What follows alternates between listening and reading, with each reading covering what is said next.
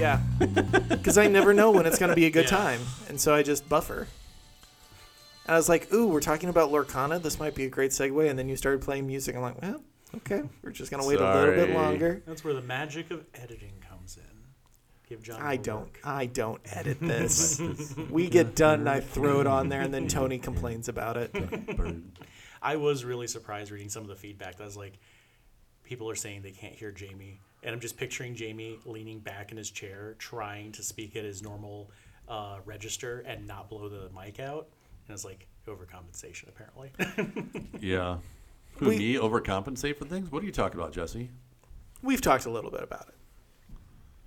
Yeah. Well, you notice I positioned it down below me, so when I look did. down at my phone, I'm You aimed did. right See, at it. you're learning. See, that trying, was. trying, trying, trying to get better. Look at you, always growing, always changing, always evolving. Trying to to see it. be a real boy. And on that note, hello and welcome to Red Raccoon Radio, your source for tabletop gaming news in Bloomington, Illinois, and beyond. I'm your host, John Parrott, and with me today is Jesse. and the real Jamie. boy, Jamie. That's where you chose to start us at. I'm a real boy. Been goofing off for ten minutes, and then You set me up. It's not my fault, Jamie. It's not my fault. fair. You you choose these actions. I just choose where to start them at. Did, did either of you watch the Guillermo del Toro Pinocchio movie? no. no. I haven't yet, but it looks amazing. Well, is it Okay. is it It's stop it a motion. horror movie now? No, it's like a dark fairy tale. It's it's it takes a lot from like the original book, which is wild, but it's it's it, it's stop motion. You should check it out. All right. Since you haven't seen it, we'll just go to what. Didn't you ask if it was stop motion, and didn't you say no, and then talk about No, everything he, else? He said it, it wasn't a horror since it's Guillermo del Toro. That's not what you asked. I'm pretty. No, that's totally what I asked. You asked if it was a horror. Yeah, I said it was a horror movie. Cause, I'll double check the recordings. Yeah, because half of his stuff is like it seems like it's going to start off nice and innocent and looking over. Then you get into it, you're like, what the heck is happening here? Yeah. So Fish and ladies making out. You just never know. yeah, or Pan's Labyrinth. I mean, that's Mm. it's you know it's kind of Yeah, it's beautiful, but it's pretty dark. Oh, yeah. so, and and some of those um, as a kid, some of those creatures would have totally given me nightmares. oh yes, Like you, the thing with the eye, eyeballs in its palms. yeah you uh, you definitely don't show Pan's Labyrinth to a kid quite as young as you show Labyrinth. Labyrinth, Jim Henson's Labyrinth. Yeah, I Yeah. mean, if you give it a few years, they need to they need to start getting a little worn by the world, and then it'll strike well. Yeah, I mean Jim Henson's Labyrinth, right? Is it's a little dark and everything, but it's a lot of Muppets bouncing around and singing songs and, And David Bowie dance, bouncing baby, around. dance and the, Contact juggling. and the cod piece. Yes. I think we just all know that Del Toro does movies just so that Doug Jones can keep employed. Like, And bless him for it. he's amazing. I mean, think about it. That man has to always be thin. Like he does not have a choice because that is his whole shtick. If he's not thin, then he can't fit in the prosthetics, and then it doesn't work. So his whole entire career, he has had to been must have been so like thoughtful about his diet. Jamie, if you're ever at a convention and Doug Jones is there, please, I don't care how much it costs, get a picture with him because we need to see you next to someone who makes you look short. Mm, it's true. I don't know how tall he is, but I think he's like seven foot or something. Like he's a tall boy. My friend Mike is six foot eleven. That's true. I was talking to him the other day, and I was I was talking to him for a while, and I was like, "Oh man, I'm getting a crick in my neck. Is this how it is for everybody else?" Oh, um, Jamie, how tall are you? Like six five, six six. Okay, Doug Jones is apparently six four. I guess it's just his frame really accentuates it, and you know, I, They probably if always we put put you, well, they put you in heels, you're gonna look really tall too. so- exactly. I was gonna say he's always in hills or Yeah. stilts or something. It's like, when he's Saru in Discovery, he has those weird feet that's like the height Exactly. is built in. Yeah. Yeah. We were at uh, we were in Orlando, and Orlando has this section they call uh, Church Street, where they close down the street, and you can kind of wander around from all these restaurants and bars and everything. And we were in Soapy Smith's, which is a Hemingway themed bar, and we were hanging out. And all of a sudden, I realized I was looking around, and I was only looking at other people's armpits. And it was because all of the guys from the Cleveland Cavaliers who had just played the Orlando Magic came out and they were in the bar. So we hung out with the Cavs all night. And it was the only time in my life where I actually legitimately felt short because I'm the size of like a small point guard for the NBA. And, you know, then the centers and stuff, uh, those guys are all seven footers. So I'm eight inches taller than some of these, uh, shorter than some of these guys, and I was like, huh, shoe is on the other foot now. it was cool though because we 17 shoe is on the other foot now. uh, this- one of the guys I was talking to, he wore 22s. Yeah.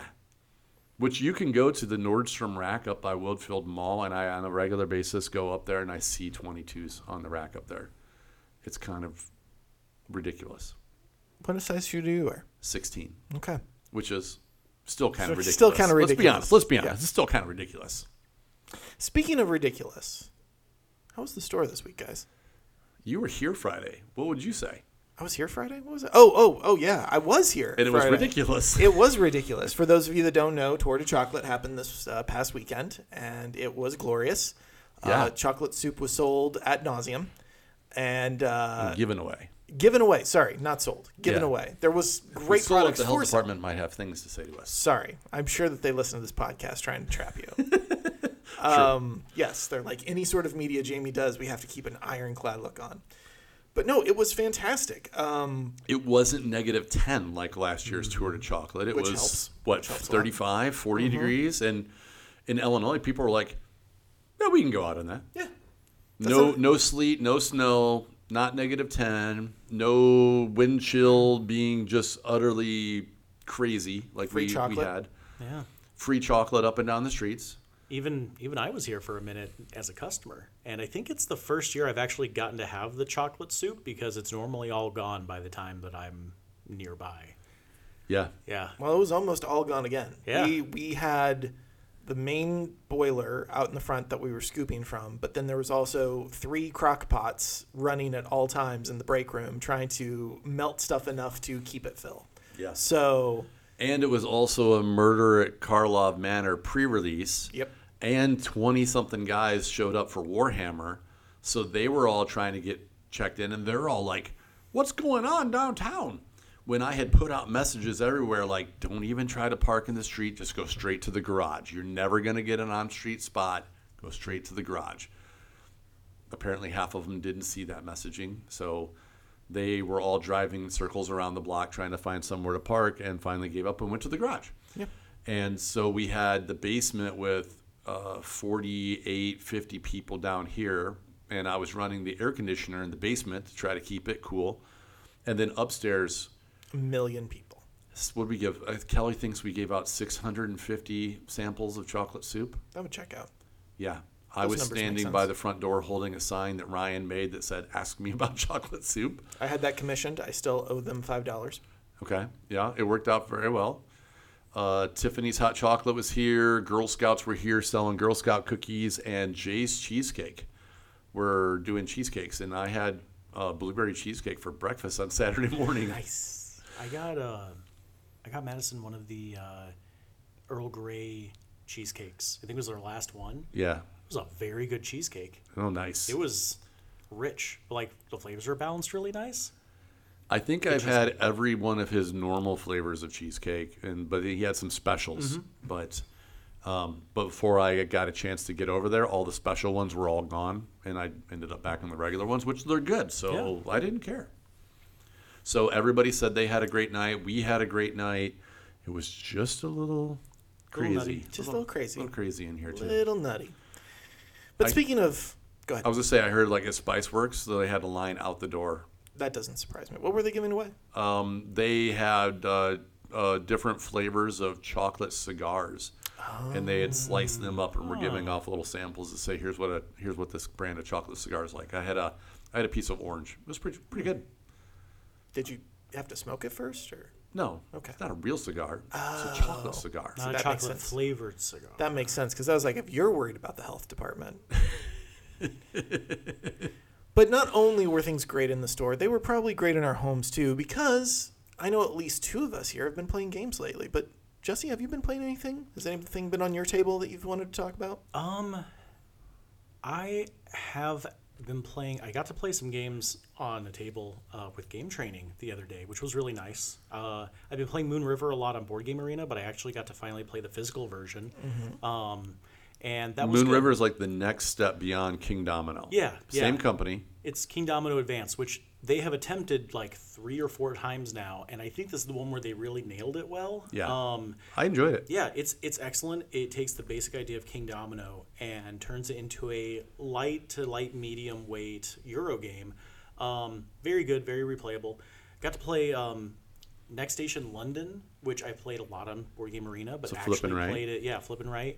Uh, very satisfying, and I like the physical version better. Um, I actually understood the scoring while I was playing, like what to keep in mind better playing it physically. So definitely one uh, worth picking up. And the thing I've been playing the most is I've gotten on a um, a mahjong kick this last week. I've been playing a lot American of mahjong. mahjong or Uh, Chinese mahjong? Riichi Mahjong, uh, Japanese rules, which was Okay. I was I mean I was uh, uh what do you call that like uh, Stockholm syndromed into that because I wanted to learn. I bounced off of He was kidnapped by Japanese mafia. yeah. It was kind Um, of like So the I've- Yakuza I've holding you at gunpoint. I bounced off of learning mahjong more than the very basic rules a few times, and part of the problem is that almost every video game version of mahjong is Japanese uh, mahjong or Riichi mahjong rules, which is the most complicated version of the game. It's um, and uh, so I was looking recently. I was like, oh, okay, here's what like Hong Kong old style rules. This looks like it's the more like kind of good to learn place. And I started with that, and then I ended up on a Riichi Mahjong game again. But I watched some tutorial videos and went through things step by step that broke it down to where I actually was able to learn fundamentals and then started to learn some more complicated hands. And I actually feel not necessarily good, but competent enough to where I I'm getting it, and uh, that Nice. feels nice. I mean, it is a fun game. It's it like a mix of rummy and poker. Rummy and how you collect your your cards together effectively. The tiles are basically cards, and like if someone discards something, you can snatch it up for like a meld. But it's more like poker in the way you're constructing hands. So uh, I've had a lot of fun. How many steps away are you from buying one of the automatic mahjong tables where you just like pour Those are all super the cool though. Those Yeah, are they're so, so cool. cool. Those But are they're, so cool. Well, they're probably five grand for Oh one of god, those. I yeah. bet. I, I, I was watching videos of them on YouTube just for funsies of like the mechanics of them are really neat. Yeah.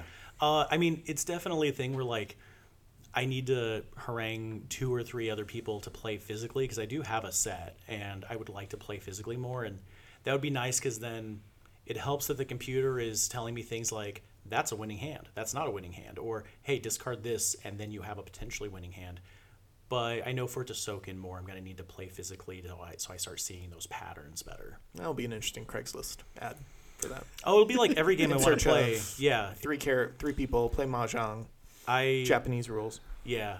I I mean, I just keep having this We image gotta- of the me in a smoky room with like three like Chinese ladies in their sixties, and then I leave and uh, Is opium like, involved? Where's? no, no, just a lot of cigarettes. Um, and uh, I just see the way that turns around is uh, I'm not available for the next five weekends because I'm just doing like paying off by chopping veggies for six hours a day or something. It's I. That reminds me. So um, I've gone and played poker a few times, and I'm not a very big poker player, but I'll just go to hang out with the, the guys and, and have a good time. And I'll, I'm gonna lose twenty bucks and whatever. Um, but they're like chain smoking cigars the entire time, and Kelly's just like, I don't care what you did all night, but you got to take all those clothes off and put them straight in the washing machine because you reek. Burn them. yeah, get, get in the shower and immediately wash your hair because you just I everything just smells like smoke. Yeah. It's a little gross when you get home and you can start to smell the smoke in yourself. Like, oh, yeah, gross. Well, luckily you didn't have that experience when playing games with myself and a few other people the other night No. when we played Three Ring Circus, three ring circus. which it kind of was A three ring a circus. three ring circus trying to get everything figured out. yeah, it was it was a good game. Uh, it's the I think what we settled on it's it's from Devir. We enjoy. I think we all enjoyed the game, but wished some things had been different. Um, the board they they made a six fold board to fit in this smaller box, and the board because they crammed all the stuff onto the, what would fit in that box. The graphic design was so busy that it was visually confusing in some places of what went where, right? I think that was probably our biggest complaint was the board was too busy. Once we figured it out, it played pretty streamlined, pretty smooth. We once we got going, but there was a lot of iconography questions that we had at the beginning, and then there was just the confusion of too much stuff crammed too close together on the playboard. I, I I enjoyed the game overall. I don't know you you halfway through you were like I could be done now. I, I was ready to tap out. But then again, that is not usually my type of game. Uh, I'm, I like the narrative stuff a little bit more. So I, I don't really hold that against me. I also know that we all attempted to watch the rules independently and then just tried to jump into it without actually reading the rules. And I think that hurt us as well. I think that was a. Because we all mistake. watched different videos in We which did. each guy explained the rules just a little bit different. We all walked away from with a little bit different interpretations of them. It reminds me often of that story where we talk about like the teachers trying to play board games without rules and they were using the punch out boards. They thought they were having to fill things in. That was It's kind of felt the same way. that was uh, such an interesting moment. Um, did, did you say you've talked about that on the podcast before? Yeah. We have. Okay, yeah. I just walking over and it's like, hey, I'm not sure if we're playing this right, and I'm like, you have the cardboard punch outs. Like, well, it was in the box, and I was just giggling with joy for like 30 seconds, and they're like, oh, they, they think I'm such an idiot, and I'm like, no, no, no, no, I'm tickled because that, yeah, that makes sense. Um, To put them back in the box. yeah, that's hilarious. Uh, I haven't really looked at Three Ring Circus, but um, I mean, Devir definitely has had some interesting games that they've been publishing to where even if I haven't been like wowed by a game that I played from them the last couple of years, it's always at least very different from other things that I've played. Like hard to mm-hmm. really like put your your finger on like, oh, it plays like this. Yeah, it was. I there was there's a, a good amount of buzz around it, and I think it's a it's a good game. It is a very good game, and I would have no problem recommending it to folks. It's a it's a what is, how would you describe it? You're moving around the board. There's some worker placement aspects to it. It's kind of almost like a tableau builder almost. a little tableau, I could see that because you're building each of your three rings. You have different performers that you put in place, mm-hmm. and those performers give you different resources that sometimes will generate um, extra hype for your shows, which let you score more points. Sometimes the the performers will just give you straight victory points, and sometimes they give you the ability to draw additional cards and stuff. I don't. It was it was good. I think you would like it. I, I think. Just read the rules. That that really helps. Yeah, yeah. Not help. don't watch the videos. Read the Read the actual rules. rules. I think the rules. So after you left, we played Jokkmokk. J Oh, I've seen that Star Trek episode where they're stuck on the planet together, and he only talks in like stories, right? I, I've seen that one. No. Oh. This is a Norwegian shopping game. Uh, it is uh, J O K K M O K K. Do you And know if it's it- a J or a H? I have no idea. I got nothing on you. I, I, Just flip back and forth. it, it- yeah, it could go either way, right? Like instead of it's not Jarl, it's Jarl. Yeah. It very well could be Yuchmach. Then now, now it sounds like I'm doing Klingon at that point, Yeah. right? Um, it was a uh, it was I don't know, it was a fun little rondel game of moving around the outside of uh, the theme is you're shopping at a winter winter market and you're moving around the outside and you can collect different um, cards. Uh, it had a little bit of a vibe of like Sushi Go Party, and the box had many possible cards you could put out. They had recommended sets of like you should try this for your first game or here's these different themes that you could do amongst all the cards. So we played the starter game the first time out and that was fun. We're like okay we think we got it. And then the second game we just chose some random cards to put out there and they all scored differently and they all have um, different interactions between them and it was a just kind of a nice light palate cleanser, right? A, a gateway game or something to kill some time while waiting for that buddy to show up that's always late. Because it played, I think it was like 20 minutes, and we played a full game of it. That's it was nice. it was nice. Yeah, production value was pretty good. The only thing it didn't have is, given the number of cards and the fact that you you were playing with select ones, I wish that it had had kind of almost like a game tray organizer like Dominion does, where it kept the yeah. cards separated, or some sort of separator for the cards, because putting them back in the box, it's like here's one big stack of 250 cards that, in order to play the game, you're going to have to sort these out into the piles of the various cards. But other than that, it was uh, it was fun. We enjoyed it. We had a good time playing that one. So, um, also got in a game I think since last podcast of uh, Empire's End. Were you were you there for Empire's End? I was not. How was that? It was good. It was good. Uh, another one where we all walked away going, "Wow, that was actually a lot better than I expected it to be." It uses a no thank you style mechanic while you're playing it.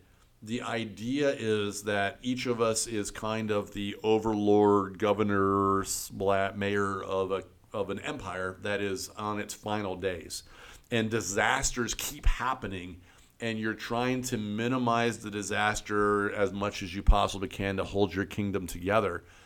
And you had tokens or various resources that you could bid to say when a disaster struck, you could bid to say this disaster is not happening to my land.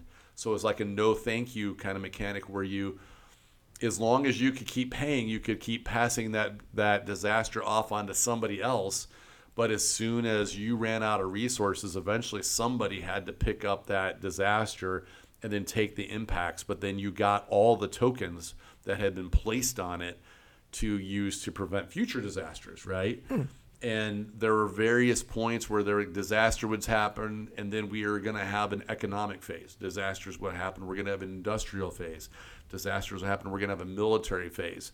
So there was different things that could happen along the way, and um, you know you kind of had a tableau, kind of like Space Base, where you've got uh, uh, 11 cards in front of you, and that's that represents your your empire that you're trying to hold together. And if a disaster did befall, it, it, it they when they flipped out of the deck, they attack specific parts of your your empire, like might hit card number eight, whatever you had in the eight slot or the seven slot or whatever. Um, it was it was pretty good. Uh, We enjoyed that one quite a bit. I, that's one that we had backed as a Kickstarter from the store that I had been meaning to get on the table, and it was it was pretty fun. Enjoyed that one quite a bit. Nice. Excellent. Speaking of things that bring disaster, Okay. we're going to go into our first story right now. And that Okay. is, ooh, I don't even know which one. There's two articles that I could really segue with that one. I don't know which one. Let's let's go with the more clear clear-sighted disaster. And that was the One Piece card game's biggest US tournament was a complete disaster. Which was the actual, literally the headline of the article. Yes, that's kind of the reference I was making. Yeah. Uh, this is brought to us by Hal Howlett, who is a contributor at Dicebreaker. And he goes into some very detailed specifics on how this game, how somehow it is, you know, starting to overcome the uh, the stigmata of of being a new card game and having to go up against Magic and all of that, and somehow has has persevered. But then these hiccups keep on happening, such as the production issues, such as now this tournament failing that just keeps on seeming to give it a black eye as it continues to struggle. And I don't see it really causing any long term issues for One Piece as a game. So I think most players are going to be unaffected if they weren't there. But uh, it's definitely a bad feel for those who were at the event with everything that happened. Correct. so, for those of you that are not reading the article right now, basically what occurred was a tournament was going to be held. It was supposed to be nine hours long, but due to complications, Nine hours on day one. nine hours on day one. Yes, nine hours, nine, nine hours of Swiss rounds in order to see who made it to day two, who the top cut was. And that day ended up taking 14 hours.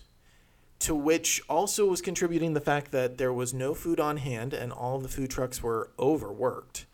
Uh, that people had to wait for long periods of time to see if they would get to play again, only to be told that they were eliminated at the end of the day.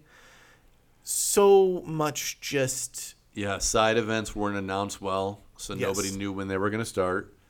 They said that the vendor booth, uh, they were limiting everybody to five packs per person, and but they only had two people working the vendor booth at a mm, pretty massive con. Having only two people at the only vendor booth in there, that seems a little maybe Yeah. understaffed. Could you imagine being those two people and I then assume have to work 14 hours doing that? Yeah, they said the line was hours long to, to buy anything from the booth. Yeah. And and I can't blame the players, right? Because stores haven't been able to get any products. You can't really buy stuff in stores. Right. Every store that had anything sold out. So there's no product in stores. So you go to Bandai Fest thinking I'm going to buy some product, only to be t- wait for in line for a couple of hours. You get to the front of the line and you're told you can have five packs. What is this, Gen Con? Yeah, software issues, uh, pairing problems, people not told um, that uh, they had been eliminated six hours prior, where they could have went and done something else and played some other events or side events, or even stood outside in line to get a drink. Live their life. Yeah, it's it sounds like they just had a bad day, and once things started going wrong, it just kept on going. And I think we've all lived that life at some point. Uh, you know, like maybe the people working the Lorcana booth at Gen Con last year. Yeah, No joke. So I I think they'll bounce back from it. It's just surprising Yeah. to me because Bandai is One Piece is new, but Bandai is not. No, well, and and that's one of the things I was thinking about is it's even okay. You mentioned Lorcana, good example. Lorcana is made by Ravensburger, who's not a new company, but they are new to collectible card games. Right. So I could see them having logistical hiccups on you, you know new time around for this type of thing. But Bandai has been doing this a lot, and in their home country, they've done a ton of games. It's a huge thing for them, and uh, so I'm thinking this must be one of those things where the company itself, on the macro, has the experience that you would expect these not to happen, but not knowing anything about specifically, I'm just guessing their you know U.S. organized play team. What mixture of that is employees? What mixture is volunteers? Um, things weren't together the way they were expecting, and like software, I was surprised. The article said that they were using Best Coast pairings as the tournament software instead of Bandai's TCG Plus software. I don't know if that's a scaling thing, but it would surprise me for any any card game that has their own bespoke organized play software to not use it for a major event and then apparently that was causing pairing issues and stuff.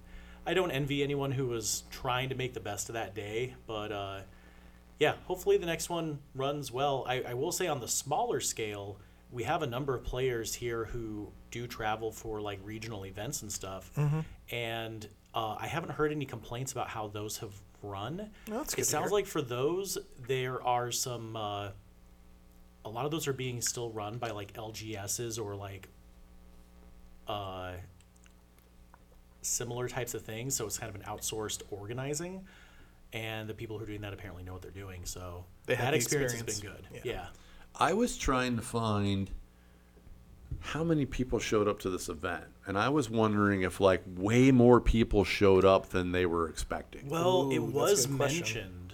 It I was did- like originally this was an invitational, and then it said a few months before the event they opened it for as an open instead. Oh, I just found it. 1979 players. Dear God. Yeah. I mean, honestly, Yeah, January Ugh. 27, 2024, 1979 players. So, yeah.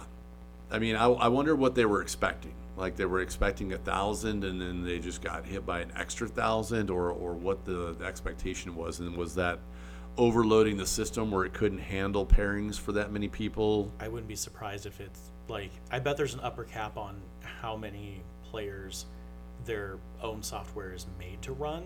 So that doesn't surprise me if they had to go out from there. But Well, that back gets in nutty. the back in the day when um, massive Magic tournaments happened, the DCI software that we used in store could not handle that. Yeah. And if you were expecting attendance above, I think like 500, you had to contact WotC, and they had a special like major events software to run those big events because just the regular version couldn't do Yeah. it. So. Mm-hmm. So I don't know. It could have been just the, the number of people just freaked everything out. yeah. I could see that happening. Speaking of WotC and big numbers, Just put the decimal place in the wrong spot. Whoops. rounding error. So, our next article brings us back to what we always have to talk about at least once per episode Wizards of the Coast. Because, as a big company, they do a lot of things and they make a few slip ups. This, for once, I don't blame them for. A The slip up, like putting a decimal in the wrong place. Yes. Uh, with Wizards of the Coast, uh, the article says uh, Wizards of the Coast dispels rumors that Tencent wants to gobble it up D and D like a Tarrasque. I never- Tarrasque. Tarrasque. Uh, to be clear, we are not looking to sell our IP. This comes from Harvey Randall of PC Gamer. And the article basically delves into a rumor that got spread last week. And you and I talked about it We because did. I've got the message that you sent me last week uh, on January 31st. The title of this one says Hasbro seeks to sell IP D&D and has preliminary contact with Tencent. which I was not pleased with. No, I don't think anybody would be happy with the idea of Tencent buying D&D. One of the analogies in this article that I really liked seemed it was very much it's like a sinking ship throwing over a crate of diamonds in order to try and stay afloat. Yeah, you can do it, but that's the last resort, and I don't think Wizards of the Coast is there. And Hasbro Hasbro knows how to do licensing things. They're very smart about what are we going to do in house and what are we going to do. We own the IP and we make money when you do the work for us. Mm-hmm. And that very much feels like what's going on here with things like, yeah, let's have Larian print more money for us and we didn't have to do anything. Well, ar- I think that the I think all the confusion came from something very similar to that. It was a Tencent earnings report, and they said that they were working with um, Hasbro on D and D, and somebody took that to say on buying D and D. And what Tencent was doing is trying to figure out can we license something for them to make the next video game, um, with the hopes of, of course, it being the next Baldur's Gate three. Right. Which, with Tencent owning a, I believe, a majority minority support of Larian, makes a lot of sense that they would want to try and secure that. In fact, honestly, if this article, if it came out that they were trying to buy just the D and D video game rights, uh, and Tencent wanted to be the only purveyor of that, Tencent has a lot of investment in other video game studios. So I could completely see them saying, "Hey, we will throw money at you to let us make better games because this is very successful." Yeah, I think I read somewhere that Tencent actually hasn't been having great success the last few years of releasing their own video games. It's true. But the thing that's been carrying them is their investment in all these other video game studios that are out there. I believe they have uh, holdings in Epic Games. I'm trying to look at what the article was saying because I remember it. Um, There was Good. a bunch of them. there's a bunch of them. There's a lot of studios that they have their hands Baldur's into. Larian Studios, of course, was the biggest ownership stake and the biggest um, uh, return on their investment. I think So- would be a good way to say it. if I'm following this right, um, they're doing the invest in but don't buy strategy as opposed to someone like um, um, Embracer Group. Embracer Group buying who's doing the Asmodee and wholesale. flip They also thing. bought Riot Games, which is, makes me mad because it gives them control of Borderlands, and I love Borderlands series. Yeah. Uh, so yeah, th- well, we've seen a lot of consolidation in the video game world in the last few years, yeah. and we've seen we've been seeing some in the board game world as well. Because I think we talked on the last podcast that Funko had sold their board game division, which has made some really fun games. Like um, they are the that's the group that designed Villainous. It's the group that um, did the Jaws game, the, the, Mm-hmm. Haunted the Mansion. Haunted Mansion, the Goonies game, um, Bunch of and then good of course the licensed Funkoverse games. And they sold that entire division to Goliath Games, and Goliath Oh. only reach, reach the Goliath only like big game that they've got is Rummikub. They own that right now? Yeah, Oh wow. Well, Yeah. I guess they're printing. I don't. I don't know if that's one actually that's owned at this point, or if that's Rummikub is owned by Goliath. okay. Okay. Because I think the, I think the copy I have that's a little older is like Hasbro or Mattel owned it at one point, maybe. Uh, some of the games have been moved, shopped around, and Yeah. moved to so many studios at this But, point. I lost track of who's got No, them. Goliath is absolutely. I mean, okay, we there are certain companies that we you know go well. I know what I'm expecting quality wise from what you make, and like Goliath is like Spin Master. It's mass market, quick flip. I mean, We're gonna take a really have- good IP, and we are gonna do everything we can to make it this cheap one to get it into big box stores at a cheap price. I think the one game We'll make thinner cards and crappier Yeah. boards and cheap pieces, and I think Floor's Lava might be Goliath, and that might be the one exception I would say to their normal thing. My kid plays that all the time, and it holds up pretty well. But I mean, you know, it's foam, foam boards. Right. But yeah, no Goliath for actual like quality made tabletop games is not a great fit, and they had quality components in those Funko games. So I don't know if they've changed that at all since since that purchase, but. I was surprised. I was skeptical about Funko making board games, and they actually put out a lot of good stuff. The Funko verse games were actually very well thought out and had some really great strategy to them. Yeah. And I was always impressed with them and the figures that they came with. Yeah. I would say what really got me worried about this article is that immediately when I saw a big investment group buying something that I loved, I thought of Volition Games and the Embracer Oh, group yeah. tragedy uh, that that took them down, and, and so many other great game studios because Embracer had pined everything on a deal that didn't that just fell through. I think I think the Volition shutdown might hit a little closer to home for us since they're they were located 45 miles away in Champaign, Exactly. whereas other people might be like, "Who?" I've I've walked by their old studio a couple of times recently, and the the sign is still on the outside of the building, and apparently it must be wired with like all the main building lights because it still lights up. Oh, So it's kind of Immemorial. pour pour one out for the homies. it's right there on Neil Street, Yeah. Yep. on the the it's like upper floor above. Uh, wow, what's the? There's a sushi restaurant underneath of it. Yeah, I think I think I can't remember Co-Fusion? specific- It might be Cofusion. Co-Fusion? Under it. Yeah. Kelly likes to go there because they I can get sushi that's made with raw fish, you know, uh, sushi, sushi, and Yes. she can get American sushi with like steak and chicken and stuff like that. That's fully cooked and just wrapped in rice and and uh, nori. So Thank you, American fusion cuisine. yeah, yeah, but it works because I just I get sushi, Yeah. right? Otherwise, she wouldn't want to go. Speaking of failure of things like sushi with steak, uh, our next article that was probably my worst transition. All right, guys, I'm gonna admit that. I'll, I'll wasn't have my the best. sushi with steak if the steak's raw. Okay, I love blue steak tartare. Yeah, but only it's got to be prepared real, real carefully, real carefully. I didn't know the Cookie Monster was joining us this episode. That's just for steak. Now I think it's a Muppet version of Arnold Schwarzenegger. Let's just get to the article before this goes any farther. It's not a tumor. Uh, now I can think of Get all to the of, chopper. I'm thinking of all Arnold Schwarzenegger movies as Muppet movies, and it is pretty spectacular. We had a we had a Schwarzenegger um, question at trivia last week, and we couldn't. We got it wrong. And it was where where does the line get to the chopper came from come from, and we couldn't. We're like, We had is it, down to two. It was a- Do you want to try and guess, Jesse? Okay. My Get to the first, chopper. my first instinct is predator, Okay. but that's I'm pretty sure that's wrong actually. Okay. Don't say Um, anything. It's one where he's in a jungle though, right?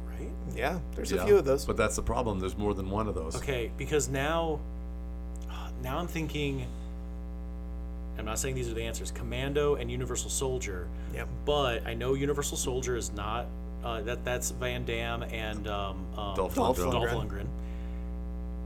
Was he in Commando? Yes, he was. Schwarzenegger It's was from in Commando, isn't it? No. And that is exactly the mind process that Jamie and I went through together. It's Predator. And we and it is Predator. It's totally but Predator. both of us thought, is it Predator? I worked no, it's myself got to be into a. Commando. That's exactly what happened to us. we absolutely had Predator. Then we talked ourselves into Commando, and we were Rest wrong. It was in Predator. peace, Carl Weathers. Uh, Yeah, he passed away this Sad just last this last week. his work in The Mandalorian was actually really good. I'm very happy about that. I will also say that I had an amazing night at trivia the other night where I went and the question was in Starship Troopers, what is the country that gets hit by the Klendathu asteroid? And I just very slowly leaned over the table to look at everyone and I said, Buenos Aires. And they said, "Yep, that's it, that's it." And then I started to pull No, away. I said that's it. That's it. And Tristan Oh. and Monica went, "What?" what? and then I leaned a little bit closer and said, "Would you like to know more?" and I just started cackling. it was amazing. That's It was a good moment. I will never forget. I did watch. Uh, I did watch. Finally, got around to watching Prey last night, yeah. which is like Predator Yeah. in like most recent, 1700s yeah. with Native Americans, the Comanches. pre-Predator, Predator. Yeah, it was pretty good. I don't know if you guys have seen it. I enjoyed it. They're making a sequel. Predator, the Prey Two is already in production, and uh, I enjoyed it. It was, you know, it was a good. It was a very predatory Predator movie. Mm-hmm. Yeah, Nice. That's all you can really ask for. yeah. I have no way to segue this. Uh, CMON picks up two failed Mythic games that were Kickstarter product, projects. Uh, this comes from po- comicbook.com by Christian Hoffer, who we talk about very regularly on this podcast, uh, and basically describes that CMON has gone and saved two of Mythic Games. I don't know even if saved is the right word. Um, More like salvage might be the better Salvage terminology for that. good- Although that picture that's the thumbnail kind of looks like the Predator from Prey. There's your segue right there. Well, you're great 10 minutes after the situation. I'm just Um, saying. I mean, come on. The article starts off with CMON has announced that they have picked up two IPs from the failed Mythic Games Kickstarter projects. This week, Mythic Games informed backers of Anastyr and HEL, the Last Saga, that the company would not be moving forward with either project, citing that the projects were excessively difficult, if not impossible, to complete with their current means. This is despite the two games raising a combined 3.2 million during two Kickstarter campaigns. Mythic Games also announced that CMON had purchased the IPs for both games. Now, CMON then came out and basically said, We will provide a free base copy of the game to those that kickstarted, but all of the extra bits and bobs when we finally get this thing done, that is not going to be something that's going to happen. And a bunch of people real unhappy because they already paid for all those extra bits and mm-hmm. bobs, and so it's it's down to the we already got your money. Do you want something or nothing? Yes. That's basically kind of how it, it framed out, right? no. I- Go ahead. I, I went into this article expecting there to be some mention of mythic games like folding because that's a pretty big like L to take and not say and also we're filing bankruptcy. Agreed. Uh, especially for a company who essentially does over ambitious miniatures kickstarters like that is their mo um, i don't know how they bounce back from this one uh, especially since as mentioned later in the article there is a third unfulfilled kickstarter Yes. that they uh, yes, there is. also have Yeah. i forgot that that was them Yeah. Yeah, Monster it's- Apocalypse, i'm looking at one John of right John's now. favorite games of Okay. all time. So, so a little bit of backstory about me. I actually visited Red Raccoon before it was Red Raccoon, back when it was Grafali's area, uh, because I had heard about this game called Monsterpocalypse, where you could take giant monsters and giant robots and make them fight, and I absolutely love this idea. So I went one day. Uh, I lived in Decatur. I drove up to Bloomington. I found the store. I bought like three starter sets and like two boosters, and was so excited. Could not find a single person to play with me which was very sad. But I still love the game. I love the thought, I love the process. And when they announced that it was coming back from Privateer Press, I was ecstatic. And then I learned that they were no longer going to be pre painted. And I took it upon myself to learn how to paint miniatures simply for this one game. And I then took the time and energy to buy more of the stock. I actually, I believe, got Red Raccoon to start purchasing uh, Monsterpocalypse things, which turned out not to be a good investment, and I feel bad about that. It's to a this good day. game. It's a good game. Just and we had some players, but Yeah. it just wasn't a. It's not a competitor, uh, at least in this space, and uh, we we uh, we had a, f- a glimmer of hope in the Monsterpocalypse world, in that Mythic Games came out and said, "Hey, we're gonna make a streamlined version of the game. You're gonna get all of these monsters. You're gonna get them all where you you know they're they're gonna come unpainted, but they're gonna be there's not no assembly required, and then it's gonna be more of a board game experience of learning the game, which might have revitalized the series one more time. yeah Now, at the time, luckily, I only had so many dollars to my name, so I just slid a dollar into the Kickstarter, thinking, "Oh, I'll I'll go ahead and once it actually comes around, I'll put down the rest of the money." And then we waited to hear things. We waited to hear things, and we waited to hear things, and almost, I believe it's now been three years. We still have not gotten any solid updates on what Mythic Game is doing. We uh, have not heard anything about this game in over a year from any official channels, which tells me that the only explanation on why they sold these games is because they are absolutely in love with Monsterpocalypse and they're going to spend all their money trying to fix it. That's what I'm going to believe. Now, is that right? Don't pop my bubble because I'm just going to believe that. I'm going to be happy with that. This comes right after Mythic Games had a significant amount of issues getting Darkest Dungeons out the door. Yes. They actually had to go back to the well and tell people we didn't charge you enough. hmm And had to get an extra 1.7 million dollars to basically get this back into people's hands. Which was that? Was that um like COVID shipping surcharges or was that they something blamed it on that. They they did. They blamed it on that, and, and some of this shipping. I mean, shipping legitimately is more expensive now than it was pre-COVID, right?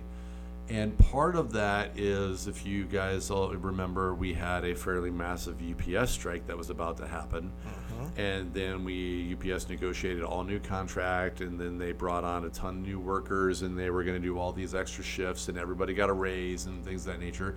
All great stuff. UPS then to pay to for the n- new amount for that contract raised the shipping charges everywhere. So if you had a Kickstarter from three years ago, your shipping costs probably went up at least twenty to thirty percent outside of your control. Yeah, yeah, and yeah, you you did nothing different. You just don't get to ship it for the price that you got a quote on three years ago. It's just not happening. The weird thing that I find in this article is uh, CMON announced that neither HEL or the Lost Saga nor Anastyr, I still believe that it is, uh, were ready for publication and would require substantial effort to complete them. CMON stated that they were committed to releasing new versions of both games and that they would also provide free copies for the final base games to backers of the original Kickstarter. My feeling on that is what have they been doing then at Mythic Games? And I I don't know if they're having staffing issues or what. The the two guys who started Mythic Games came out and made everybody's like, did they just take the money and run? Mm-hmm. And they came up and said, we haven't been paying ourselves, and in fact, we've had to take side jobs just to like mm. support our families, and we're still working on these games outside of our other jobs.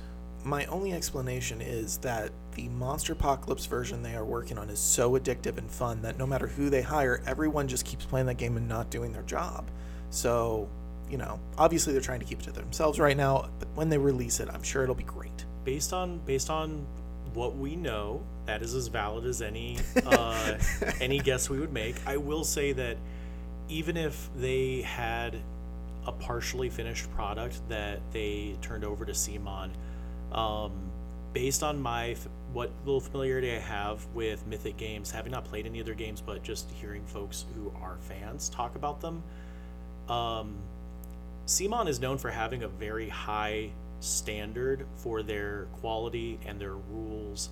Um, like, uh, um, oh, his name is escaping me right now. It's on all those boxes. Their lead designer, um, Eric Lang. Eric. Yeah, Yeah. Like, like, I, they run a tight ship, and so I wouldn't be surprised if you know they got what Mythic has made and then went, mm, we need to have that be better if we're going to release it under our name.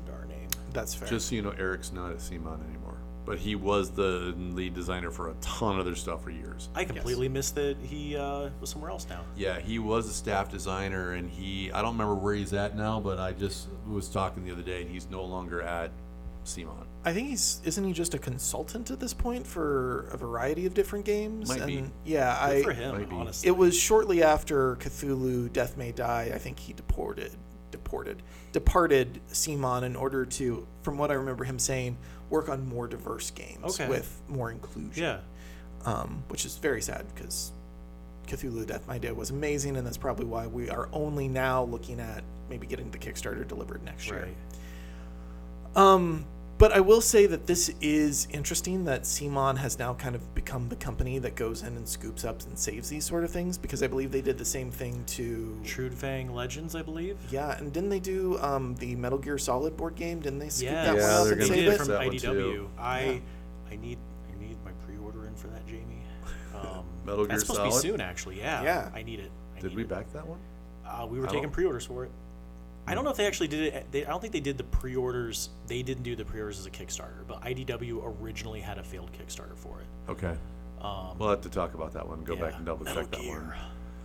The One of my favorite. I'm sorry. Really quick side note. Um, if you're a Metal Gear fan, you're listening to this, and you didn't already know, David Hayter, the voice of Solid Snake, and the, the guy who is the voice for Otacon, who I can't think of his name right now, both of them do a lot on Cameo, and there are a lot of clips on YouTube of them reading the most unhinged things that people have said.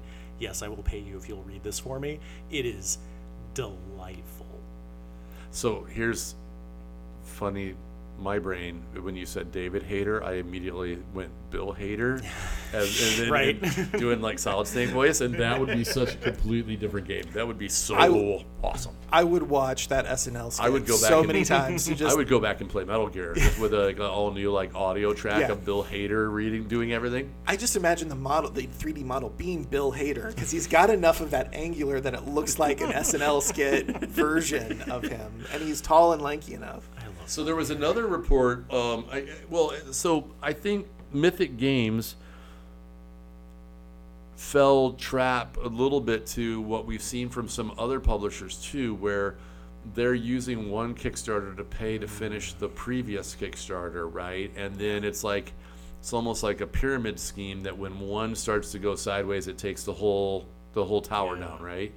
Because we've seen this multiple times, especially with some of these crazy minis heavy games, where, hey, the price of plastic went through the roof for a while because the price of oil went through the roof, right? I mean, it's come back now, now a little bit, but for a while there, uh, plastics got a lot more expensive and shipping got more expensive and inflation has gotten everything at this point, right?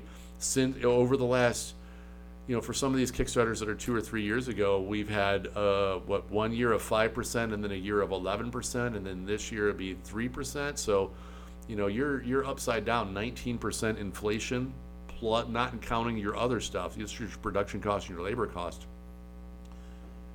There was a report that came out that I saw last week that board games on Kickstarter are down twenty percent. I was just For- about to bring up that article. Yeah, for, yeah. for 2023, they were down 20% from 2022, which was down like 15 or 17% from 2021. So um, I don't know if if it's uh, too many games because man, there are so much stuff up there. Um, or it's a pushback. Like there was a couple of customers that were in last week that they said that they're sick of these big companies using Kickstarter as a pre-order platform Yeah. Yep. um, you know, uh, and and they're all doing it now. I yeah. mean, every single one. yeah, there's a new TCG that's up on Kickstarter right now called Altered, um, and it is backed by Asmodee. So the Embracer Group and Asmodee has a TCG that's up on Kickstarter right now. It's already on Board Game Arena where you could play the demos and try it out if you wanted to. So they had a whole thought out plan of here's the demos. It's on Board Game Arena. Somebody Which took the time. bought. Somebody, yeah, they bought, they own Board Game Arena now, right? So somebody took the time to make the whole game, put it on Board Game Arena as part of this marketing plan, and we're going to put Altered out there, uh, this brand new TCG on Kickstarter. And so, I, I, is it pushback from that? Is it people getting scared of these, some of these massive ones are failing now? Yeah. Because it used to be, you know, certain game studios you could trust. Now it's only a few. Asmodee, CMON, those are the only ones. Because I get always get the feeling that no matter what, it doesn't really matter. CMON and Asmodee are using Kickstarter as an advertising tool. Yeah. and and to do like ooh here's the release for this week or here's the stretch goal that you're going to say when i know for a fact that they probably have the money already socked away for this and if a kickstarter failed they would just do some background business and push the money through that they need. I can be a little bit more forgiving of CMON and these companies with these massive sets of minis that are going out for the games because creating the the die the dies for making all these models when you're getting this many different figures in a zombicide set or just today sitting on the table behind us is Dune the War for Arrakis and Cyberpunk 2077 which both have a ton of different models. And I read somewhere once that the average price of it making the die for one model is like 10 grand. Mm-hmm. So if you've got this many disparate models that are out there, your die cost, which is all got to be paid up front before you can even go into production, that's some crazy expense.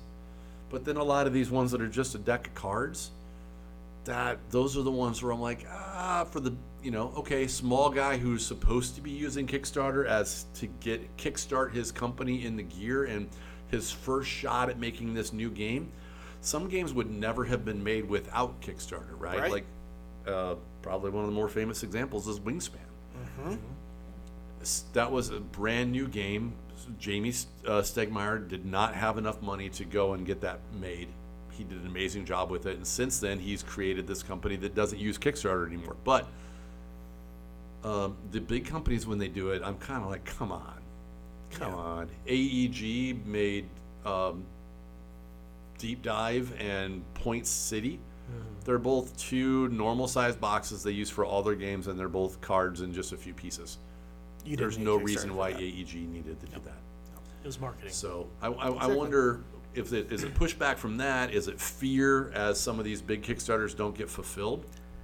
Maybe we're If finally. you're out 400 bucks and you don't get your stuff. Yeah, I mean, and maybe uh, the wave of just I'm gonna try to do the thing. Uh, Maybe the entry has finally gotten high enough as far as like what you need to do to market yourself enough so that your Kickstarter gets in front of people, like the upfront costs and things.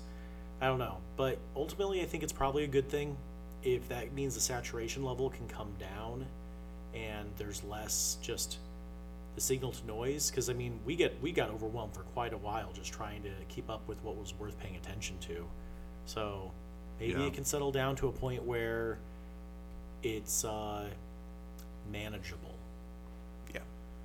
Kickstarters are still a little bit the bane of my existence. I love Mm. having the cool pieces and I love having all the stuff, but every different publisher does things a completely different way that we're constantly playing whack-a-mole trying to keep up with all the stuff and they're using this company's using this pledge manager with this fulfillment house and the requirements are all different there and is it you know am i wiring money to somebody? Am i just paying it with a credit card? Am i do i have to use stripe or a paypal account? And uh, it's it's a lot sometimes to keep I- track of.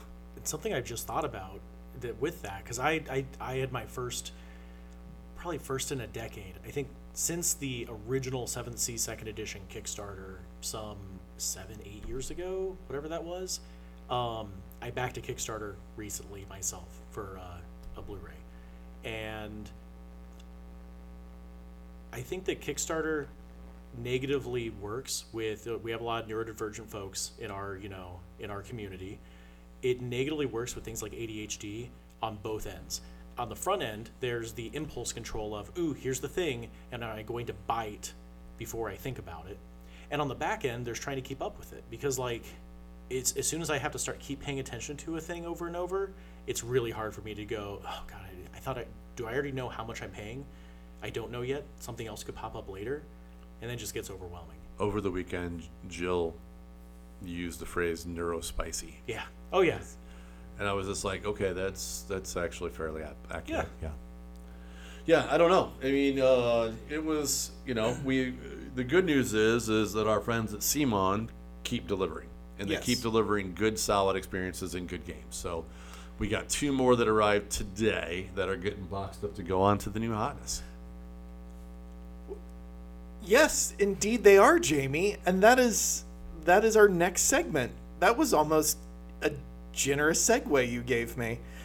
So yes, let's go ahead. it was such a great segue and then you had to ruin it by calling it out and talking about it. I was shocked.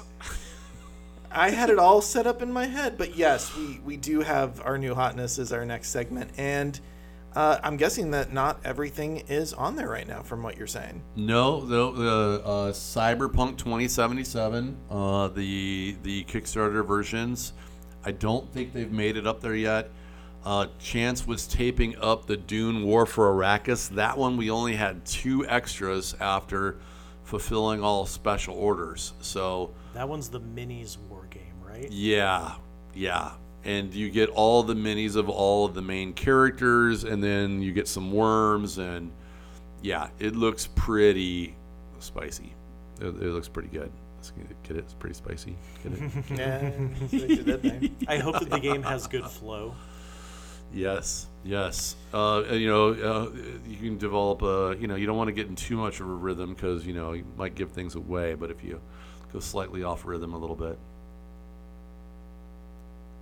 I got I got nothing for that analogy. I'm not sure where you're going with that. What I do we have were making is, Dune references, dude. You can't walk without rhythm, right? or you don't attract the worm. Sorry. Yeah. Yes, I never attribute that with Dune. I attribute that with Fat Boy Boy Slim. Slim. Um, Right I was also now. Funk Show brother. Yeah. Uh, Christopher Walken, legend. I will say Still that I was also distracted by the videos of cuteness of the Plague Doctor and Plague Nurse. This year's theme is mushrooms. Woodland. The woodland. They're cute. They're cute. They're great. They're Did covered you notice in the mushrooms. plague doctor's got a little canary on his head? I did. It's very adorable. Yes. So right next to that is um, Brindlewood Bay, which is Murder She Wrote, the RPG. Nice. Yeah, it looks ridiculous. I mean, literally, you're playing as an uh, a book club of elderly people who are trying to solve murders and mysteries in your town. But those murders and mysteries get a little Cthulhu-esque spiciness along the way at the same time too. I've heard a lot of really good buzz on that one in the indie RPG community. So that's definitely one of those cool to see come in. I would have loved Murder She Wrote so much more if it was Angela Las- Lansbury like having to solve Cthulhu crime. Just she's already on the East Coast, right? So we're already hitting the right section. I see her not bulking at all. Like just No, the most right. stalwart willpower. Like She's completely unfazed because she's more interested in the murder Yeah. and being jovial than she is about the tentacles that she's finding on some of these people that are attacking her. I can see her taking like a deep one by the ear or the dorsal fin. I don't know. Whatever. Uh, Yeah. yeah. She had that to put there. That's why she was the perfect Miss Potts, and uh, I don't know why they needed to redo that movie and try and give a different Mrs. Potts. I randomly came across a picture of her as a 20 year old with a young, very young Judy Garland. Yeah. Um, yeah, I can see why she broke into show business. Mm-hmm. I only think of her as this little old lady from Murder She Wrote, not a very attractive younger lady when in the 1950s. So Uh, another game on here, and speaking of our RPGs, Starfinder has a new book. Uh, It's new campaign sourced- path. Hmm? I'm sorry, you were still. It's Source new campaign path. Yeah. Yes. So for those of you that want to take some adventures out into space, Scoured stars. They Scoured took- stars. so they took um, Pathfinder Society, Starfinder Society. They took like an entire season of individual like four hour modules, and they reconfigured the entire thing and turned it into a hardcover book. So it's a single playthrough campaign now. I am shocked that no one else has ever thought like they've never done that before. Have they done that before? I don't know that they've done it with the Pathfinder Society modules that I can think of. They've taken Adventure Paths, which are still the printed books, but there's usually six of them, and they've combined those all together to a single hardcover. They've done that a lot. I think they've done little tie-ins, but I don't think they've quite done this to my That's an knowledge. It is, it's very cool. Yeah. Yeah. If you guys talk about Seventh Sea Khitai, it's above that. Um, I don't think we actually talked about it on the podcast. There's a, a Kickstarter that I backed five years ago. Yeah. Um. So, Seventh Sea is uh, one of my favorite RPGs of all time, and shortly after Pirates of the Caribbean RPG. Yeah, swashbuckling, alternate history, uh, pseudo Europe with uh, magic, and it's it's a great time. Um, and so they they did a Kickstarter for the second edition of it, and then shortly after that Kickstarter, they had a Kickstarter for Seventh Sea Khitai, K H I T A I, which is basically the East Asian equivalent for the game. So uh, this is a standalone RPG core rulebook with a shared system, but um, as opposed to being Renaissance Europe. It's uh, basically East Asian fantasy.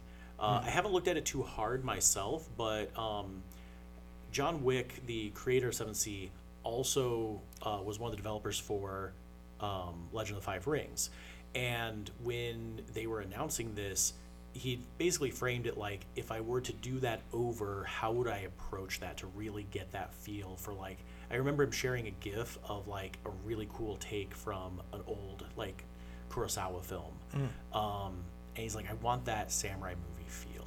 So uh, if you're into that kind of thing, you should definitely check this out. We only have a few copies. Um, I'm not sure exactly where physical copies of this one are going to fit because, uh, speaking of rescues, um, John Wick Productions unfortunately went out of business, but Chaosium rescued the Seventh Sea properties to fulfill out their Kickstarters and publish the line. So uh, if we run out of this one, check if we can special order you in a retail copy because we might be able to. Yeah. Speaking of adventures on the seas, there is also for you model lovers the Nine Snake ship from One Piece. Uh, been seeing a lot more of those at the store lately. I think that there's some people that are creating quite the fleet. Yeah, yeah. Um, people are asking all the time, are you getting more One Piece ships in? So yeah, this is from the Grand Ship Collection, um, and they're really they're neat little ships. I've sat at a table with Sean when he's put one together. Uh, shout out to our GM Sean, and uh, take if you've built models before, maybe an hour or two to put together. Um, and uh, they're they're cute. So there are a bunch of them, and I get them in whenever they reprint them. And based on the last solicitation I got, middle of this year, there might be a number more that uh, that come back in. So always keep an eye out for those. My favorite part of it is that you can either have the bottom of the ship on there or you can take the bottom off and then put it on a waterfront so it looks Yeah. like it's actually going through the water. And I feel like that's a very cool effect. It is. So another new one that's up there too as is uh, look at the stars. This is Pandasaurus, and it is a flip and write as well, where you're trying to you're bas- basically making constellations, and you're trying to make and complete as many constellations as you possibly can on your sheet. It's interesting that it's a black piece of paper, and they give you like a white it's I don't, know, it's, I don't know if it's a colored pencil or a grease pencil or something of that nature that will draw on the black paper to create your constellations as you're connecting the stars hmm. together. That is cool. Very nice. Yeah, thought that was fun one. So, all of these games are amazing. What would be some reasons for people to come in the store and check them out? My good gosh, there's so much stuff coming up. This I- Saturday. Yeah, this Saturday. So, uh, this upcoming Saturday, we usually publish these on Wednesdays, and Saturday there is Learn to Play Magic, Learn to Play Dungeons and Dragons, Learn to Play Universal System.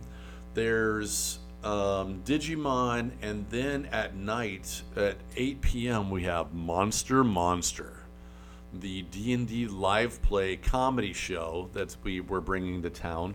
And I was checking with Ariel this morning. Um, the the tickets for Monster Monster are actually being handled by the comedy troupe themselves, and using an Eventbrite link. And uh, we think that 58 of 70 tickets are already sold as of when I talked to Ariel right before we started this podcast. So It's Tuesday. yeah, Yeah. Yeah. So, there's many days to still go. Yeah, I because I was just like, hey, are we like at 15? Because I was I've been paying for like social media ads and stuff like that, not knowing where we were because I don't have any visibility into the event right. Right. And uh, I was, you know, I was like, hey, do I gotta bump this up and get more ads going or something to try to get the word out about this? And and and Ariel said, nay, nay. if there's still seats left when we get to Saturday, she's gonna be surprised. So I was going to say, I believe I heard as I was walking in here that you had to ask Ariel if you had enough chairs. Yeah, yeah. Well, because so we have we have seventy chairs that we were selling, and these are for our customers. And I said, you know, I said if any staff want to say you're sitting in the cheap plastic chairs in the back of the room. Yep. Yeah, this is the customers get the nice, comfortable chairs. I think it. Correct me if I'm wrong. This is like the first uh, like like show that we've hosted in our new space, like outside event, basically, right? Uh, yeah, I mean, uh, well, we did the auction. That's Yeah. kind of an event. Yeah, but we're I to set it up very venue similar style. that we do the same way that we did the auction, right? We're going to get rid of all the tables, and then we're going to put the chairs in rows, kind of almost auditorium style. Yeah. It's just neat because before we moved into the new space, we talked about hosting things kind of like a venue and actually doing that. It's pretty exciting. Yeah, no, I, I think um, I think that this is a good uh, first out of the gate one, and it makes it so that we can look for additional things that are similar to this that might be coming through the Midwest, right? I know there are other places that do traveling shows, and we can say, you know, it's it's good if we can build up a track record and Yeah. say, well, you know, we've sold 85% here and 50% there, and it's not exactly a big venue. I think we could maybe cram 100 seats.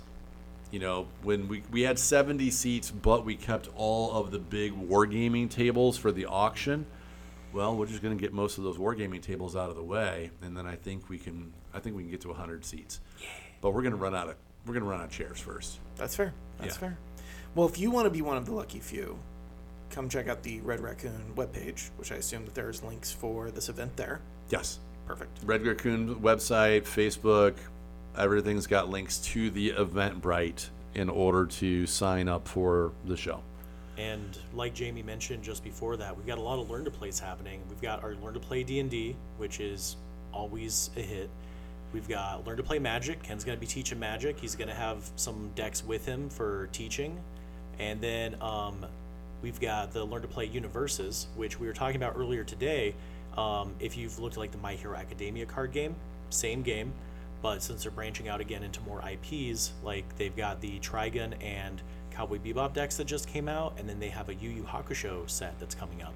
So uh, if you're of a certain age, you're perhaps in your 30s, and uh, you watched a lot of Adult Swim when you were a kid, uh, you have a lot of nostalgia for the properties that they've they've got in this game, and it's a solid game. So go Yeah. check it out. Very Yeah. much so. And then we've got, um, you know, coming up soon, we've got the um, Magic the Gathering Fallout set releasing.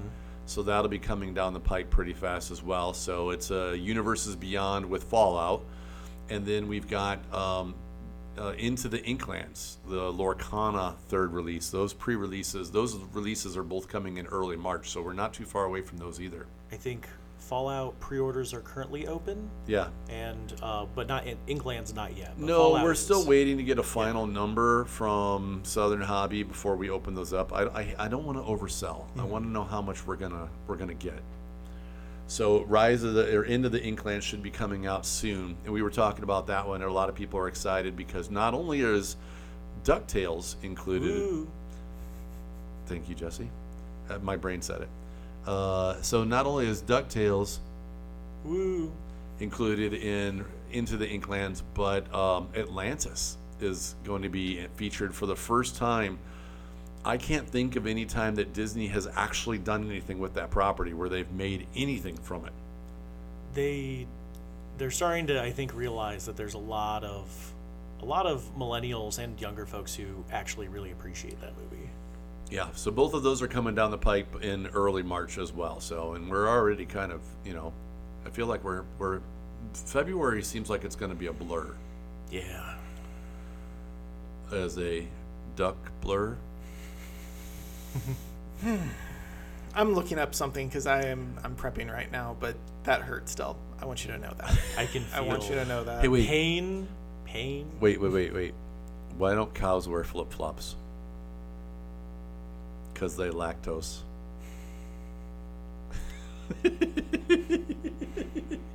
I can feel the vital energy leaving John's It's- body and being absorbed by Jamie's. Yeah, this is the role that we have taken. Yeah. Okay.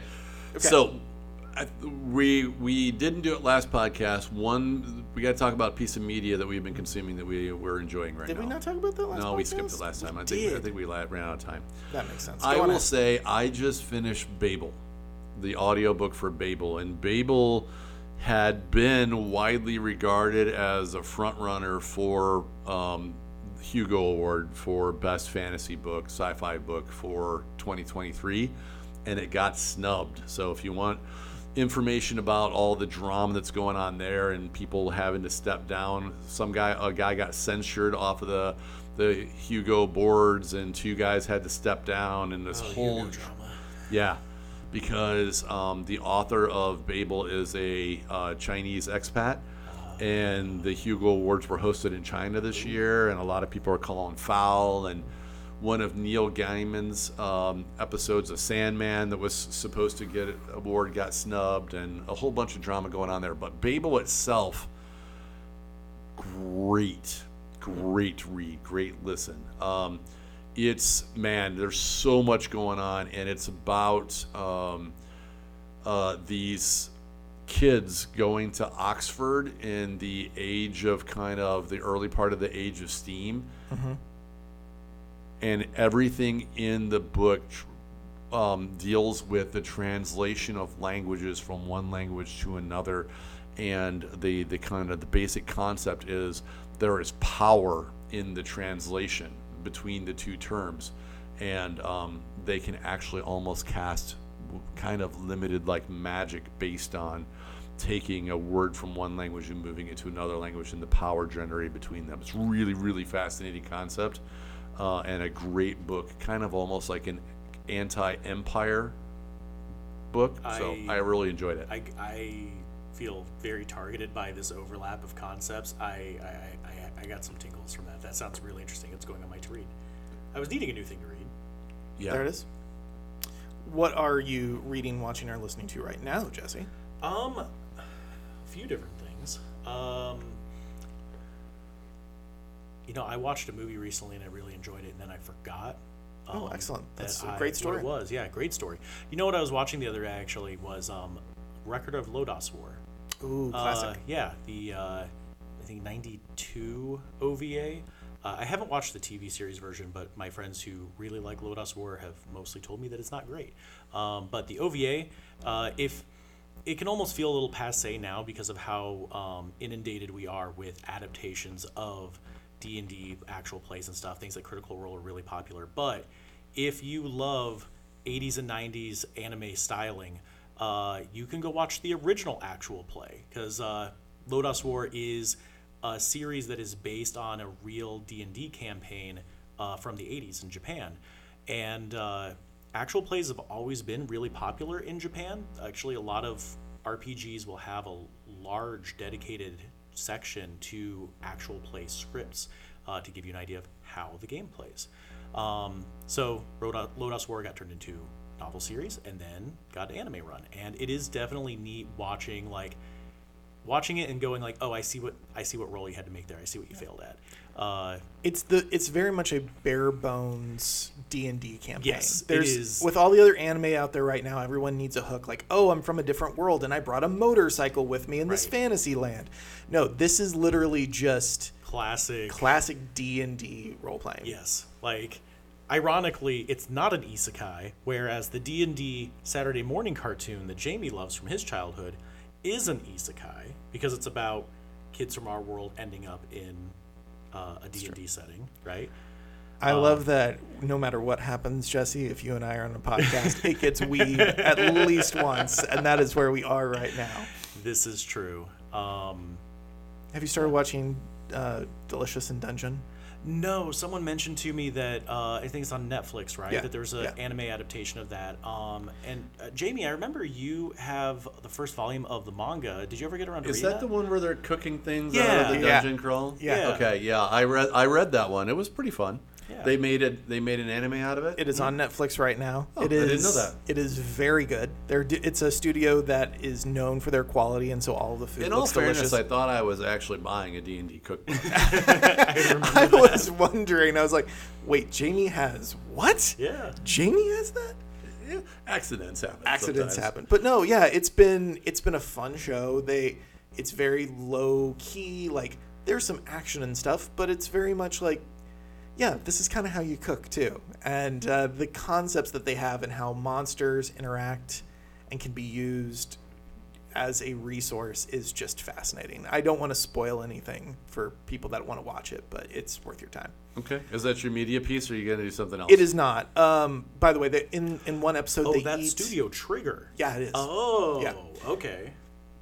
Um, by the way, in one of those episodes, they eat a suit of living armor.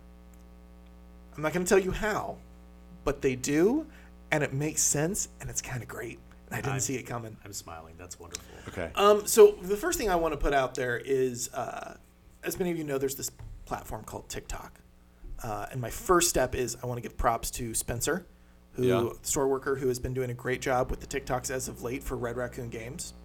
Uh, he is bringing a vibe to it that I think is unparalleled, and I'm glad to see it. However, there's only one other game store that I look forward to more on my TikTok feed than Red Raccoons. And it's nothing against Red Raccoon. They just go all in for bits on this. And the it is called Good Games Morley. They're an Australian board game shop. And they have been coming up with some of the most clever like life as a board game shop skits that I have seen. So some of their more famous ones are uh, you versus the Bible, and so it's magic cards that you play the Bible, and so they talk about yep, all right, I play the Third Commandment and things along those lines, Okay. uh, which is fantastic. Uh, they've done one where someone came in to rob the store and then also had to put in a pull list. So as they're robbing the store, they have to like try and get the cards done.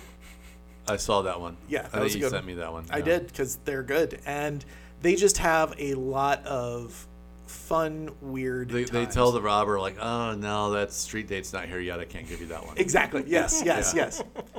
Uh, there's another one where uh, one of the character, a person comes in and is like, "I've just put in a pull list. Do you mind pulling the cards?" And it's their inner monologue of, "Oh, obviously this person pulling these cards has seen the great synergies that I have in my game and how cost effective I am in choosing these cards for my commander tech." And the person that's pulling the cards is like. It is the rhythm of the night. And it's just like singing in their head and could care less. And I'm like, I've been there. I know that. I'm sure that's happened.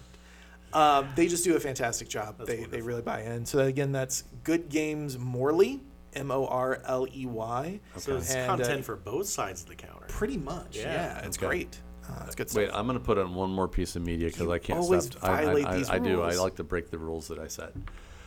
Fourth wing. I saw your Facebook post. Yes, yes. I, I learned recently that there is a new genre of books called romantasy. Oh, that's what you've heard it called. Yes, that's because my uh, three of my nieces knew exactly what this book was, and they were all in and all about the book. Um, I put on Facebook that my review of it is this is the Hunger Games meets Skinamax Yes. And I was not prepared for things that happen because we had dragons and we've got backstabbing and training and we've got fighting and we've got you know all this stuff going on. And then we've got oh but I can't stop staring at his sensuous lips. And wait where did how did that fit in there? And then yeah it got it, spicy I would right? like to it, make it, sure- it looks like a young adult book. Folks not, not. young adult. No not. no no. Barely not X-rated, right on the cusp of if there were pictures, it would be an X-rated book. One of one of our friends did research as we were talking about this with them and found out that another term for it is new adult literature. So it's not young adult literature, it's New young adult. literature that have grown up and hmm. now we can get to the the you know The rated bits. R new adult I- novels. I just kept seeing it pop up on like these best of 2023 fantasy books, and like, and, and I didn't. I just saw the cover pop up in the Libby app from the library, and I'm like, sure. I keep seeing that picture of that cover. I'll give it a shot. What the heck? I need a book to read. Ooh, I'm glad that 'cause since I was listening to the audiobook, I am very happy that certain things did not happy when happen when Kelly was around, or I would have had to do some splaining. I would like to make sure that everyone knows uh, Jamie listens to audiobooks and does not own a Bluetooth headset. Nope. Or refuses to use it if he has one. Everyone So- gets to read audiobooks Ye- when James yes, around. yeah. Like if Jamie's listening to his audiobook, I'll hear him coming into the store and he's it's still playing for a minute. Like he's it's no headphones. Um, so if if you're wondering like why is Jamie so concerned about what He has good reason. no headphones. good reason Um, to be concerned. also, I did like how one of the comments on his post on on his Facebook post about it was uh, someone's like, "Oh yeah, no, it's a good book." it for for for com- comparison, that's a two out of five on the horny scale. So like, just so you know, Yeah. it gets it gets more in other you know. Yeah, somebody's like, if you thought that was too much, do not read A Crown of Roses and Thorns, I think was the name of it. I know that series, but I haven't read it. Yeah, apparently that one's real spicy. So I did not ro- know that romanticy was a category of, of literature. There's a That's new on me as there's yeah, I haven't heard the term, but I yeah, mean, yeah. there's Laura said it was two, uh, that uh, people rate it with hot peppers. yeah. And it was two out of five hot peppers. It's a popular genre, and there's Here's what I need to yeah. say. I feel like what goes on there is pretty spicy for two humans, but the problem is with this new romanticy version, it doesn't always involve just two humans, and I feel like that raises like human on human. I would say it's for spicy, but knowing the other creatures in the worlds that sometimes these books go to, I can see why a four of normal human is a two in romanticy. John. I literally was just thinking I don't know how to have that part of this discussion with with terms. The technical terms are not things I can say on this podcast. Yes, yes, yes. So yes. So for- measure yourself accordingly. Well, that happened too. It's it's a fascinating it's a fascinating thing. It's where we are. I, I think I'm going back to lit RPG books. You know, I, I think that's a safer area. Oh, yeah. That is for such a that's such an interesting thing because I've always assumed that those I've always assumed that those probably have the same licentious kind of content, honestly, because they tend to be No. those sort of isekai-ish kind of like wish fulfillment, you know. No, not so far. Not the ones that I've been picking Nope, up. you know, Nope. Jamie likes Yeah. the lit RPG stuff. Okay, John, do we t- give Jamie Dot Hack or Sword Art Online to watch? I can't do that to Jamie. Jamie is too good of a friend. I because one of these is uh, I'll, I'll, I'll give a, a room temperature take here one of these is a better thing but the other one's more accessible yeah. Let's take this off air. I feel like that's a whole other podcast that we can have. Uh, but on that note, Is it going to be for the next episode of Red Raccoon Radio? Nights. nights, just all about anime. We could do that. we could do that Uh, and with that, our episode comes to a close. I'd like to thank Jamie and Jesse for joining me today. And if you want a chance to talk to them about your tabletop or anything else that suits you, because apparently this podcast goes all over the place, you can come on down to Red Raccoon Games, located in downtown Bloomington, Illinois. Thank you, Jillian Mesner, for the use of our theme music, and feel free to tell us how we're doing by adding a comment to the podcast of your choice. Throw a rating on there if you really want to. That's be nice of you, but it's not required. We just like having you around. Uh, you can also email us at info at redraccoongames.net. com Dot com. com Sorry, I thought we. no it, I read the post and You're I fine. couldn't remember which was which. It's dot com. And uh, throw the word podcast in the subject line so we know it's. And we've got a. Discord channel just called Podcast. We do podcast discussions Yeah. is what this one is it's called. one of our active channels It's true. We have quite a few people, and when we badmouth people, they go on there and say things. So apparently, we're just going to start badmouthing more people. Tony. Hi, Tony. we love you hey tony Also, uh, I just give a shout out to any store owners that are listening because I also um, through. So I'm in a Facebook group called Opening a Game Store, and usually giving advice and helping people there and making sure people have the right take on stuff as well. And since we talk about so many things that are relevant to how running a game store is and game store perspectives, I threw the podcast link out there like, hey, I don't know if you guys are interested. We know a lot of game stores listen to us already. Um, most of them were my friends though. And so I um I threw it out there like if you're interested in hear what it's like and the kind of stuff that we talk about when you, we're actually running a game store, of how we look at things in the news articles that are out there. So we might have gotten some new viewers, new listeners in the last couple of episodes. Um, so if any of you are new, uh, feel free to pop into the Discord or shoot us an email or let us know if you have any questions. Or suggestions. We're trying to take those as well. Yes, I tried to do a much better job of staying near the microphone today. I today. think you did a much better job. We're going to find out in the post. Don't you worry. I did. I was looking at headsets that hook in XLR like that. Ooh, that's a spicy meatball to buy those. I know we. the the that's why I cheap ones didn't- were 350 bucks for one headset. Yeah. is that a three out of five on the spicy meter or Well, the five, well, there was $900 headsets that were out there, so that's probably the five out of five. Holy cow, Jamie, you weren't lying. Um, we our last episode. I was just checking our metrics since you said that. Uh, our last episode got 110 views in the first month. That might be a record. That might have beaten the Ben Rosset episode. Wow. And yeah, normally we we we hover around like 70 to 80, f- 50 if we've just switched something up. But no, that's that's some good numberage. Okay, yeah, and it all came on February 1st. Is that when you? Probably about then. Yeah, yeah. Okay. Well, thank you, new listeners, and we're excited to have you. Yeah. Yeah, we're getting better. Yep. We're doing this. We're doing a thing. We're doing a thing. All right. Thank you, ladies and gentlemen. Have a great one. Bye. How you doing, folks?